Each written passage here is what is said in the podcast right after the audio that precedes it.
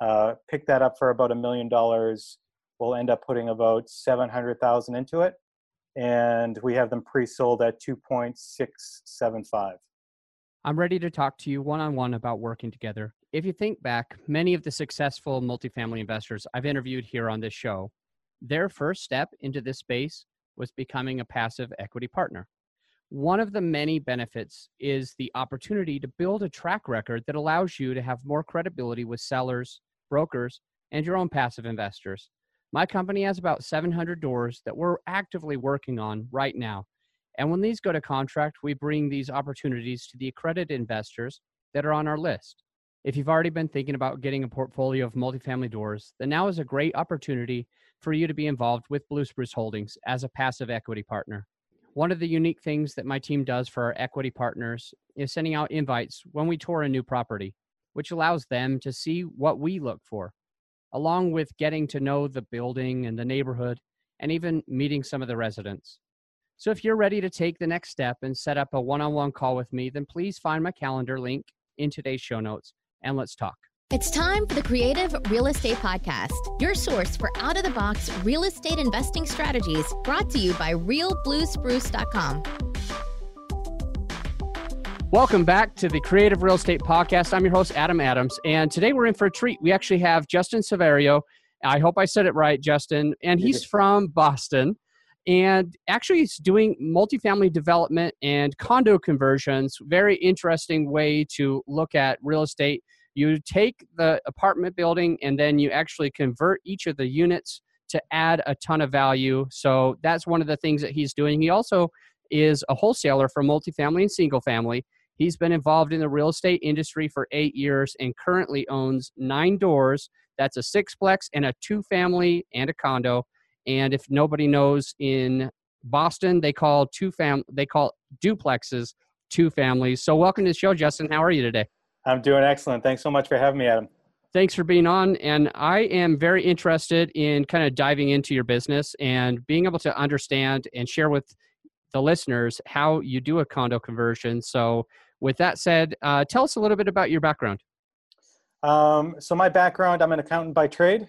Um, always thought kind of uh, building and construction was always interesting. I grew up my father is a general contractor, so I always loved what he did, but didn't really want to get my hands that dirty. Hmm. Um, come the the years of uh, flipping houses and all that, and saw what they were doing on TV, and was like, wow, that's that's awesome. I can get my take my accounting and numbers background, join it with what my father's experience is, and uh, try this out and see see how it works. That's that's really cool. So, did you used to work with your dad? Uh, in the summers, basically. Okay uh, okay. through school. Um, but I always always found it fascinating building homes. Always found that it was very artistic of him and what he did, and really loved that aspect. Um, so, yep. so his niche was uh, building the homes. Yes, building okay. big renovations, things like that. Yeah. Awesome. Is he still doing that today? No, he just actually retired. Congrats to him. Retired. Yeah. All right, perfect. Um, so, and you said you didn't really want to get your hands dirty. So, tell us more about your journey into real estate investing. Yeah, when I started out, um, so I knew I didn't want to actually do the work on the houses because one, it would take forever, and two, you can't scale a business that way. Um, so, leveraged off my father on managing projects, uh, started very slowly. Um, so, uh, started basically right in the lower end homes, uh, so I didn't have to spend so much money. So because in Boston, you can range housing stock goes anywhere from a couple hundred thousand to millions of dollars, mm. and a couple hundred thousand you're really not getting that much. Uh, so I didn't want to take as much risk. I started out entry level, spent a couple years there until I felt really comfortable. Then started moving my way up to the different markets, mid market, and then got into high end uh, renovations, high end new construction on the single family side until about a year and a half ago when I started to really push into Boston, where purchase prices are anywhere from a million dollars and up um, okay. on buying things. So you said one thing that I kind of wanted to bring uh, to light, and you know, you and I might have different opinions on this, so I think it'd be great to talk about it you said that you started small and mm-hmm. kind of gradually got into where you felt comfortable going into bigger and bigger projects. the question is I tell my listeners a lot of times that if you want to do big project projects that that should be your 100% focus and not to take baby steps. Would you uh, would you argue on the other side? Would you say it was more beneficial to start small?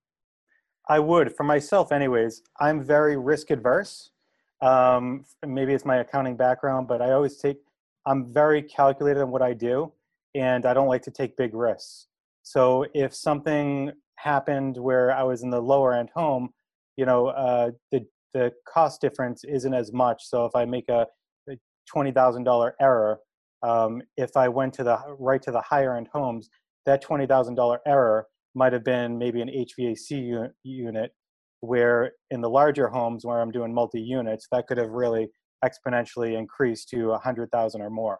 Um, so it, it gave me the opportunity to really learn on a very base level and build my experience in what I was doing until I felt really comfortable to keep on moving on and stack the experience onto each other. Okay, I really like that feedback. And yeah, the accounting background certainly is numbers oriented, uh, definitely not emotional, and just getting it all in a row. Your ducks are in a row. I do have one question. If you positioned yourself to partner with somebody who is doing the types of assets that you ended up doing and learned that way, do you think that would be a creative way to still do it safely? Yeah, and, and that's a that's an excellent point that you have because that's actually what I did to get into Boston, the Boston market, um, because it's it's very different in Boston to the suburbs. There's a lot of zoning issues and things that you need to know, and players that you need to know. So that's what I hmm. did mm. is I leveraged off someone else's experience and got involved in that. Um, so that is an absolute great way to kind of segue into exactly what you want to do and uh, work with somebody else that has that experience. Okay, thank you for sharing. Uh, quick question. So, we didn't really cover this when we were doing a pre-interview. Are you a full-time accountant, or you just had an accounting background? I was a full-time accountant when I started. So, okay. I was I was doing accounting full time for five years while I was doing while I was investing on the side. Okay, uh, so you are saying that Okay, so you've been in, in in in investing for five years, in real estate for five years. You were an accountant and an investor for. Uh, you're you're doing everything for eight years, excuse me, but you were an investor and accountant for five, five years. Is that accurate? That and is, when when was the overlap? Like when did you start accounting? When did you start being a investor? So I started um, accounting about 15 years ago, and I was specifically in the venture capital um, private equity industry. Um, so I started that 15 years ago, and then in 2010, 2011, that's when I started my real estate investing um, with with my father. Okay, awesome. Yeah. All right, so tell us more about condo conversions. How is that done? How do you find the assets? How do you do the zoning? And how do you do firewalls or whatever they're requiring you to do between each of the units? Yeah. Um, so con- with condo conversions, what I'm doing is going into Boston and finding uh, two families, three families, up to six units, and uh, going in, purchasing them as is, um, and and trying to get those turned over to condos. The condo process is not all that difficult uh, to get done, but the real value in changing these over to condos is really looking at the zoning and looking at under uh, undervalued or underdeveloped properties. So a lot of the times, what I do is I go in and say, look at the different properties in the areas that I focus on, and say, all right, this is a single family here, but what uh, what is it zoned for? Is it zoned for two or three family? If it is, there's a huge value that I can add because in Boston, we're getting anywhere from, depending where you are, $400 to over $1,000 a square foot. Mm. So if we can change those, if I can go in, change that single family, add square footage, um, and if I can add a thousand square foot on eight hundred dollars a square foot, that's that's almost a million dollars in value that I'm adding. Um, okay, so let me interrupt you because I might have had, uh, I must have thought of something that you're not doing. So I thought you went into a, a two family that was already there and just separated it. But mm-hmm. it sounds like you're maybe finding a single family that's zoned to allow for uh, that second one and you're building the second one on is that correct yes i do i actually do both okay i do both Got but it. the um So the two family changing it over to where it's already a two family changing into condos, um, you're you can add value in doing that because you're switching them to condos and selling them off. But the real value, what I look for, the home run deals, Mm. is when you start to add in layer in the zoning plays. Okay. Um, so that's what I try to focus on as much as I possibly can because I know those are going to be really home run deals. Um, but I still do the, you know, if it's a three unit, converting that over to a con- uh, three unit condo. What's the biggest deal you've done in the last 24 months? Um, one that I'm just finishing up now. Uh, so one I just picked up a couple weeks ago, but I haven't finished, so I can't tell you it's going to be my biggest deal till it actually goes. But the one that we're just finishing up should be selling off in about two or three weeks. Um, that's a two-family. So it was a two-family townhouse style. Um, it was a single structure with townhouses on either side, and um, there was a lot of unused square footage in there. And this was actually an MLS deal that I think I just happened to get lucky that somebody wasn't looking in the right place. Um, but we added a lot of square footage, uh, picked that up for about a million dollars. We'll end up putting about 700,000 into it. And we have them pre-sold at 2.675. Perfect. So that's about a million dollar spread, right? Yeah, we have some holding costs in there. Um, but yeah, this one, this will be a nice, uh, nice deal. That's awesome. And how long eh, did you say that it was taking you to actually do this deal? It took about seven months to get through zoning. Wow. Boston is crazy slow with zoning, and especially in this sector of uh, Boston, um, they're very stringent on what can be done and what can't be done. Um, and it's just an entirely long process. So about seven months. Picked it up, I think, April, May of last year. Uh, seven months of zoning, and then maybe six months of construction. Uh, six or seven months of construction. Okay. That's a, that's a great year. I like that a lot. I do have a question on you said that you the zoning takes 7 months. You also said that it's very difficult in Boston to get that zoning taken care of. So my question is on risk. So are you starting the zoning before you actually buy it or are you taking on the risk of if it's going to be able to be zoned and how do you mitigate that? Very good question, and- I would say it depends. Um, it depends what area of Boston. Some some areas are not as complex as others, um, but the specific area that I was telling you about, where this property resides, um, they basically have it that says you have to go through zoning regardless of what you do. If you renovate over a thousand square feet, even if you own the house to live in as a owner occupied, you have to go through zoning to get it done and they're doing they did that because uh, development skyrocketed a couple years ago and now they're trying to catch up. So they're slowing everybody down. So everybody has to go through zoning. So that's why it's taking so long because everybody's kind of held up and in uh, like a line just get trying to get through zoning. So going back to your question um, it's a calculated risk. If it's a if i'm looking to for instance i'm looking at a property right now where it's a uh, uh, two family and we think we might be able to get 18 units. So we're purchasing that with a contingency um, that we can get so many units. Um, other times I've done it where I'll purchase the property and give them close on the deal, and then I'll give them additional money uh, for every additional unit that I get. Okay, that's that sounds great. So if if it's contingent, does that mean you're under contract for a longer period of time? That's correct. Yes. Okay. Great. Thank you for sharing that. And I have a question. So the main way that you were able to add value to this property was by, as you said, uh, utilizing the square footage. There was unused square footage before, and so let's talk about what the steps that you took to add the square footage. What did it take to get there? Sure. Um, there were two significant areas of the property that uh, we added square footage. Uh, for instance, the basement was only about six feet high, yet there was about three feet under the, the deck of the basement until you actually got to the ground. So they built like a deck on three feet above the ground. Um, so I saw that that was open space down there. So what we did was just went in, removed the deck, lowered the- lowered the deck, so now you have eight foot ceilings. So now that's usable space. Um, the roof uh, was a pitch um, it was a pitched roof. So what I did was went in, changed the pitch roof to a mansard roof, which is very consistent, and um, that's kind of the style in this neighborhood. So it looked much more like the other uh, structures around it.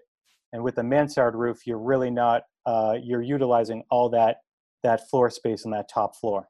Mm-hmm. Got it. Yeah. I love that. So explain to the audience, if if you wouldn't mind, what is a mansard? Uh, a mansard roof is basically a very steep, um, a very it's almost like a, a hip roof, only it's uh, it's a very steep um, roof structure and then a flat roof on the top. Perfect. Does that make sense? Mm-hmm. Definitely. So um, I have a question. Was there any concern when you went to the basement and you added the feet down for water intrusion, any type of water getting in? Uh, there wasn't. So this, it was very dry in the basement. We're still actually about a foot up uh, above off the ground in one side and three feet on the other side, on the other unit. Uh, so we're still well above the uh, the the ground level. Perfect. Um, so if you're going to be buying these houses in Boston or these duplex uh, two families in Boston, and you, you want to take the same steps that you did to create more square footage and uh, make a million dollars in a year gross, what would be the steps that someone would take first? First, you need to find a deal that nobody else sees. Um, yeah, I think this deal was more or less um, because there. I think this deal was just that people didn't see um, the additional value that could be done and moving the deck around in the basement level, changing the roof structure. Um, also, it was on the MLS for maybe 1.4 million, and ended up picking up for a million dollars. Mm. Um, so just understanding what kind of their um, their needs were with the sellers and all of that um, really helped out. But I would say getting into Boston and to learning something like this, I would very much, uh, like you said, talk to somebody that has experience and leverage off them mm-hmm. uh, because zoning is a very, very important aspect uh, of doing this to making sure that you don't get uh, caught up in uh, you're not approved for something that you thought you could get done. Perfect. And so you mitigated that risk by tying it up under contract with a condition uh, that it needed to actually have the zone, the city needed to be able to approve this. This one we actually so typically, yes. This one, the only variance that we had to get was a um, we were too close on a side setback by about three feet. So the worst that we could really foresee uh, happening is that we would have to do like a funky um, inset on the top floor for the roof structure. Um, so we would still be able to get most of the usable space that we needed to on the top floor. Um, but we knew at the end of the day that uh, they weren't going to make us do this because it was going to make the property look really strange. Um, so we felt very comfortable with um, buying it without that contingency because the sellers also didn't want a contingency. They wanted to kind of move on. So I felt that that was uh, that risk benefit was worth it to just buy it without a contingency. Okay. Yeah, we went, went through probably once you know that the zoning zoning is going to be working and you see the value add potential the, I think the next one is making sure you can fund it. So, how did you close on this property? Most of my deals that I do is a combination of uh, construction, um, commercial funding, um, and private lenders. Uh, so I've done a lot of commercial lending with the same company for the last seven or eight years. Uh, so, uh, so most of it is 75% of the purchase price, 100% of the the construction, and then I also bridge that with a uh, private lender that okay. uh, provides uh, some funds as well for not only the additional purchase price cost, but the uh, cash flowing. Great, thank you. Um, and then once you actually close on the deal, how do you do all the rehab and manage your contractors? Um, on anything that I do in Boston now, I use a project manager. Um, I'm about 30 minutes, 35 minutes north of Boston. That's where my office is. Um, so it's really tough for me to get in and out of the city, especially with traffic.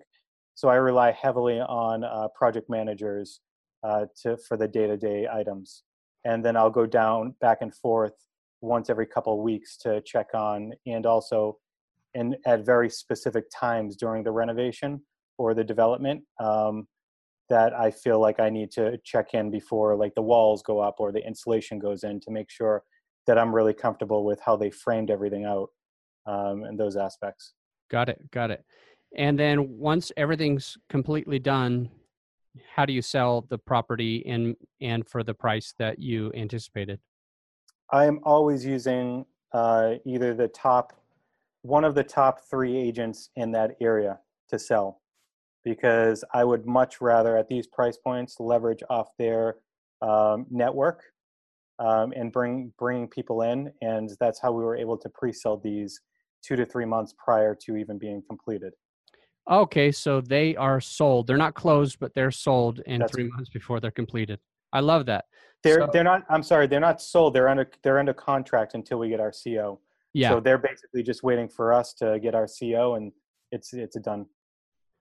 Perfect. I like that we've talked about uh, leveraging other people's networks today, and you've also talked about leveraging other people's experience. Uh, I Mhm. appreciate you saying that. And so, for the listeners, if you didn't write it down, uh, I have five steps so far. You you got to find the deal that nobody else sees. You have to you know get the zoning or the contingency taken care of. Then you have to fund it. He uses a commercial bank and a private lender. And then on rehabbing, you're using a project manager, so you don't necessarily have to be there. And then when you sell it, you think it's extremely important. And I like that part where you use one of the top three agents in the area and leverage their network so that Mhm. they have the right buyers. Thanks for going over that. Are you ready for the final five? Absolutely. Perfect. We'll get right into the final five, but we have a quick message from our sponsor. Creating a great first impression isn't just important, it's necessary. Your logo is an extension of your personal brand. Whether you're looking for a brand refresh or a full rebrand, Tanis at Immense Designs can create logos, business cards, you name it. I've been working with Tanis on creating our brand material, and I can't be happier. So contact Tanis at immensedesigns.us and open your world to immense possibilities. Want daily interviews with real estate investors and none of the fluff? Go to bestevershow.com where Joe Fairless interviews daily real estate investors and entrepreneurs about their best advice ever. Go to bestevershow.com. All right, are you ready? I'm ready. Okay, what's the most creative deal you've done? So very similar to what I said before. Um, most creative deal is buying a three family and putting a contingency. If we get uh, approval for a fourth unit, then we'll give them an additional kicker um, of money. And Perfect. just to and just to go through that, did you want me to go a little bit more in detail? Yeah, let's please do. Yeah. All right, sure. So um, this property, there were a lot of other developers that were interested in it. So knew that we had a, I had to stand out in my offer. Um, it's c- currently a three-family with a um, carriage house on the back with the unit above the garage, which is not being used as livable space. Mhm. Um, so my offer was basically two million dollars, which was consistent with other offers. Um, but if I got approval to do a fourth unit, I would give them an additional two hundred fifty thousand dollars on top of that. Um, so that would give us the ability to still close, pay them the two million dollars, so they can go do buy whatever they need to buy to to move into, um, and then once I get the approvals, I'll send them another wire of two hundred fifty thousand dollars. I love it. I think that's I think that's genius. Very smart. Thank you.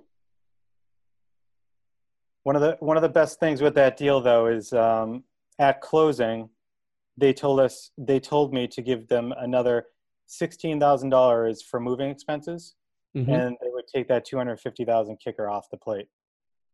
Okay. Pretty nice. Nice.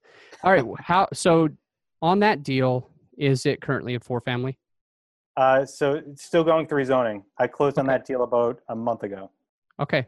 Well, good for you. What's a book you recommend for the audience?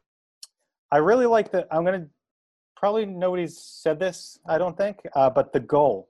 So I actually have it here. Um, I just read this. This was recommended by another real estate investor, and it talks a lot about efficiencies and uh, creating a process that's most efficient as possible. Um, and I really like this book. It's a little bit different. I I enjoy reading things outside of the real estate investment industry because it makes my mind think a little bit differently, and it always goes back to how can I implement this in my my business. That's great. Will you tell me the author of the goal? Yeah, let me see here. Here, if you can see it a little bit better. Elio M. Don't worry, guys. This is in yeah. the show notes. It is an odd name, but I uh, have it in the show notes right now. So just scroll down, and you'll be able to find that.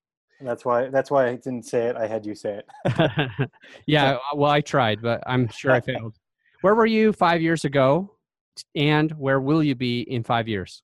Uh, five years ago, still grinding away at my full time job while managing rehabs and uh, construction projects, all while my second was just born. Um, so that's what I was doing five years ago and barely had any time on my hands. Um, awesome. Five years from now, probably still doing, I really love what I'm doing. Uh, so just getting into larger developments for not only condo conversion, but now for rentals. Um, so I really want to build my rental portfolio now. Um, working on my, I should have also said I have a um, direct mail company for real estate investors. So building that out and really making it of a, um, a full service marketing company for real estate investors. And yeah. very likely, uh, probably launching another business. I'm not sure what it is now, but uh, once I feel comfortable with how a company is running, I really enjoy kind of getting seeing my teeth into something something new, um, even if it's on the same lines of what I'm already doing.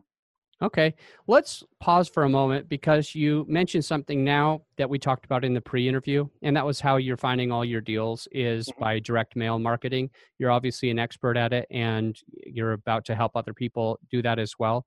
So, can you give us a couple quick tips on direct mail? Yeah, absolutely.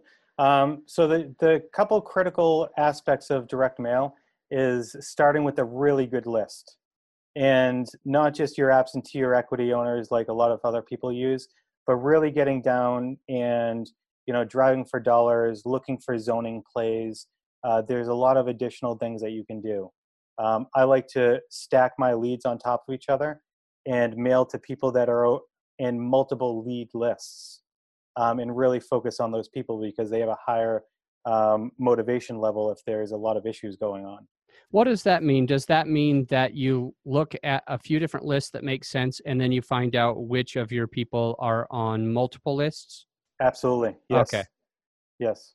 Um, so once you're starting with a good uh, list, um, sending really nice, uh, unique mail pieces.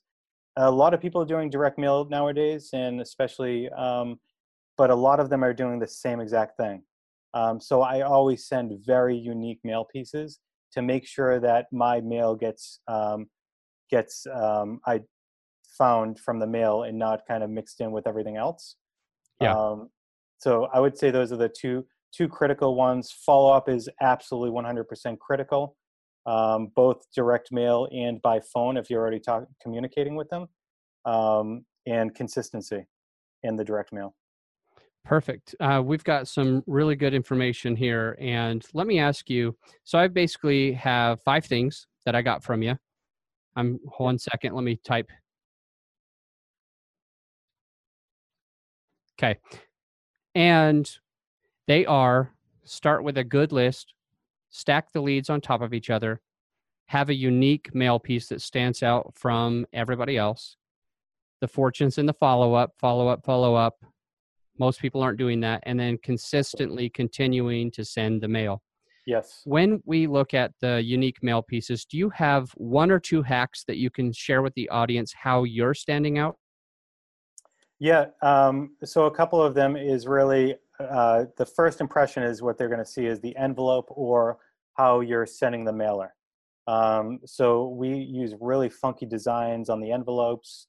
Uh, we do unique things like just tri-folding a you know a nice parchment piece of paper and putting a nice thank you label on the back that's not even in an envelope uh, so we do a lot of things like that so first impression it really stands out before they even have to open the mail piece yeah Perfect. Thanks. Thanks for going through that. And we Absolutely. are. So, how do you give back?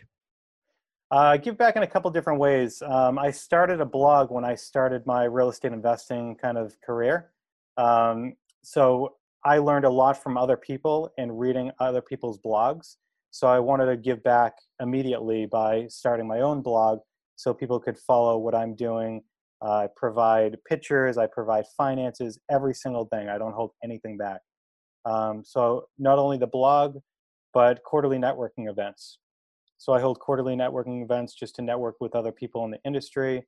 Love talking to new people that are just interested getting started in real estate investing, see how I can help out and give back that way.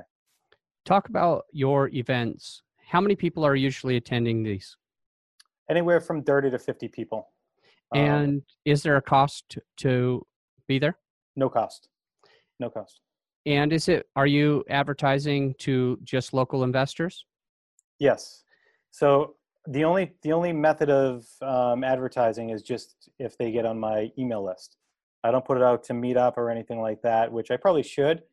But my my event is specifically focused to be a smaller group that's Yeah. very collaborative.